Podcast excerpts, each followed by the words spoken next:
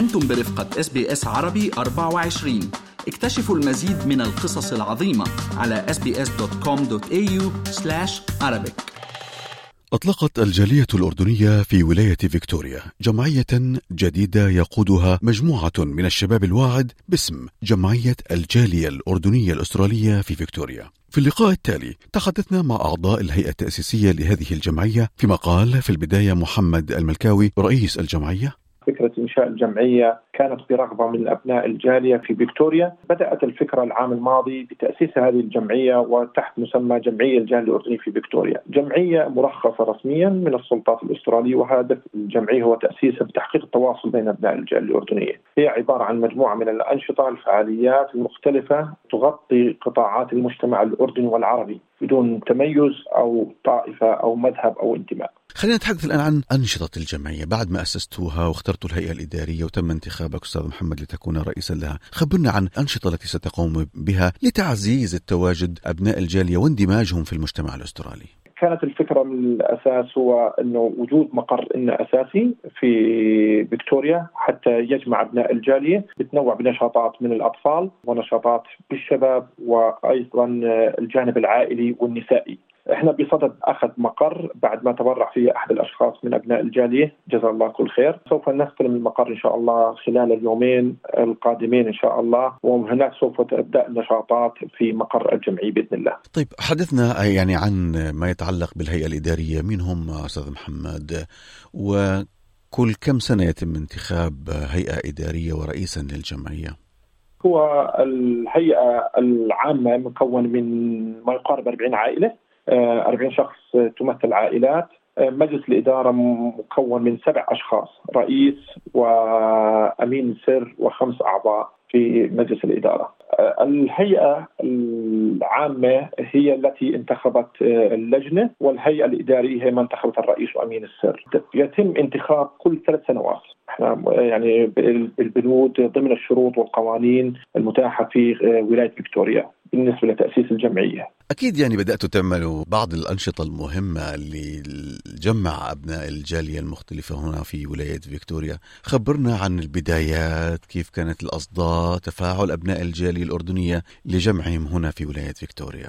لا شك أخ علاء، يعني تأسيس الجمعية كانت برغم من أبناء الجالية الأردنية بشكل أساسي، وكان هناك دعم قوي من أبناء الجالية لتثبيت هذه المرحلة الصعبة بتأسيس أو وجود مكان ثابت لأبناء الجالية. فبدأنا بالنشاطات الحمد لله رب العالمين، من التأسيس بلقاء عائلي، عائلي أول، عائلي ثاني، تم نشاط نسائي خاص بهم، والآن موجود في صدد إنشاء خاص بالأطفال. إن شاء الله بعد وجود المقر سوف تنطلق المرحلة المهمة بتأسيس النشاطات بإذن الله، لأنه من الصعب كان عدم وجود مقر ثابت لأبناء الجالية. طيب أستاذ محمد، ماذا تقول لأبناء الجالية وتدعوهم لمد يد العون؟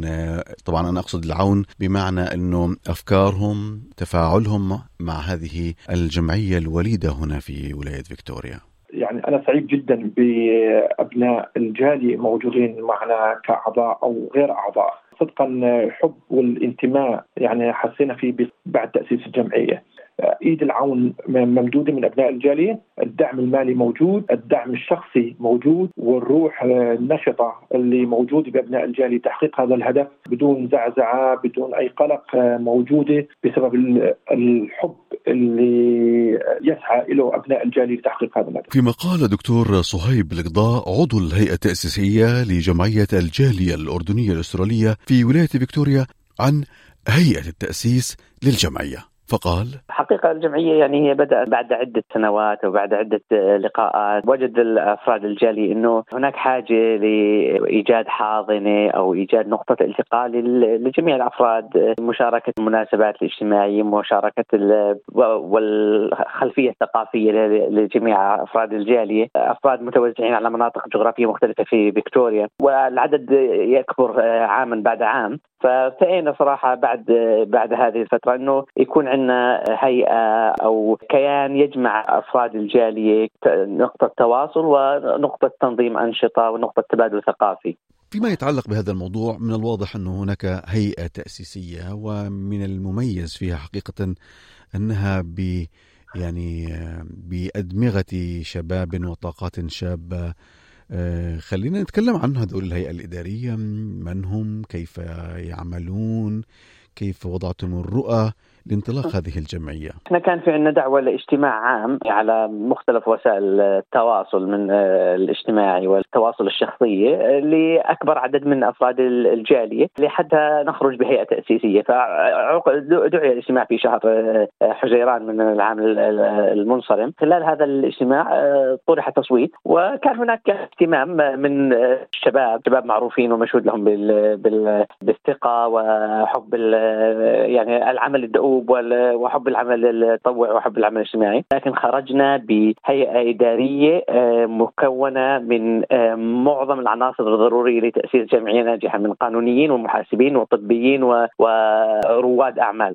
فيما قال علاء الأحمد المسؤول المالي عن جمعية الجالية الأردنية الأسترالية في فيكتوريا: فكرة الجالية، تجميع الجالية من خلال جمعية غير ربحية، بذرتها بدأت من شوية شباب طموحين هدفهم يجمعوا أبناء الجالية، يجمعوا عائلات الجالية مع بعض وأطفال الجالية مع بعض. فعملوا اجتماع، وكان يعطي العافية السيد علي كريشان السفير الأردني موجود بالاجتماع الأساسي والتأسيسي، وتم انتخاب هيئة إدارية بالأصوات، وكان الانتخاب شفاف وإلكتروني، وبحضور كمان السفير والسفارة موجودة. بدأنا بإجراءات التسجيل، والحمد لله still in progress بموضوع التسجيل تبع non for profit organization مع Taxation Office. إجراءات تأخذ وقت طبيعي، يعني مش كثير ولا قليل، بس وقت حاليا طبيعي، وماشيين بالإجراءات، وإن شاء الله قريبا يعني بنكون خلصنا إجراءات تسجيل مع التاكسيشن أوفيس. لكن كجمعية مسجلة رسميا وموجودة، وإلها حساب بنكي، وإلها كل الامتيازات، وإلها إيه بي إن، وإلها تاكس فور نمبر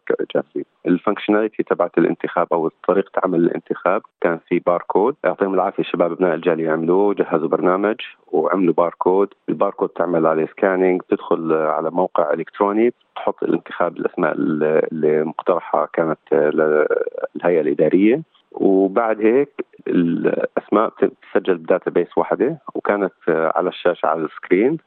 انفتحت الداتابيس بعدين، وبين عدد مثلا مصوتين لإكس أو واي أو زد من الناس، وتم انتخابهم بالطريقة هاي. البرنامج كامل انعمل من خلال أبناء الجالية، التنظيم تبعه والاشتراكات تبعته كمان من أبناء الجالية، الله يعطيهم العافية، هم لحالهم عملوه، ومبادرة منهم الله يعطيهم العافية عليها. هلا الهيئة الإدارية كل سنتين ممكن تتغير، بعتمد كمان على عدة أمور، منها مثلا تجهيز الريجستريشنز المطلوبة مع الضريبة، لأنه الجمعية حاليا مسجلة نون فور بروفيت أورجانيزيشن، لكن ما حصلت على الستاتس أنها تكون charitable organization، وهي فعلا charitable organization، لأنه هي هدفها بالآخر خدمة الجالية من غير أي ربح، من غير أي بروفيت يجي لأي حدا من الهيئة الإدارية أو من الناس الثانيين. الدعم اللي بيجيها أو الاشتراكات اللي بتجيها تصرف على أبناء الجالية، تصرف على الأمور الإدارية تبعت الجمعية. طبعا أعضاء الهيئة الإدارية كلهم فالنتير، ما في حدا بأخذ سالري، ما في حدا بأخذ بايمنت على سيرفيس بعملها أو إشي. طيب علاء، خلينا نتكلم عن موضوع كيف تدعم هذه الجمعية أبناء الجالية، مخططاتها، نشاطاتها، حتى أبناء الجالية الأردنية الأستراليين يعوا ماذا سيقدمون وماذا سيأخذون تحديدا من هذه الجمعية الناشئة التي تقدمهم في المجتمع الأسترالي.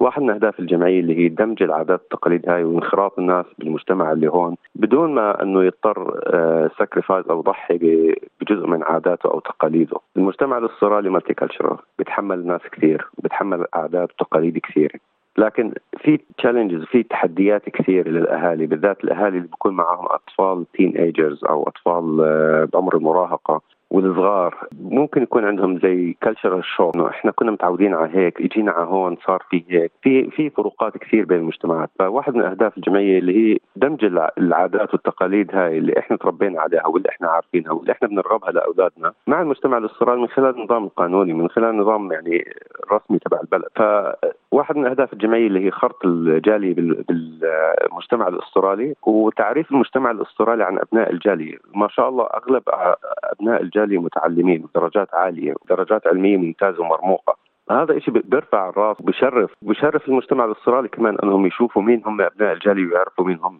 واحدة من كمان أهداف الجمع... الجمعية كمان نعرف أبنائنا على بعض، فليش نضيع الأمور هاي؟ إحنا كعرب أو كأردنيين بنفتخر بأصولنا، بنفتخر بأنه إحنا عارفين سابع جد لنا، ليش نضيعها؟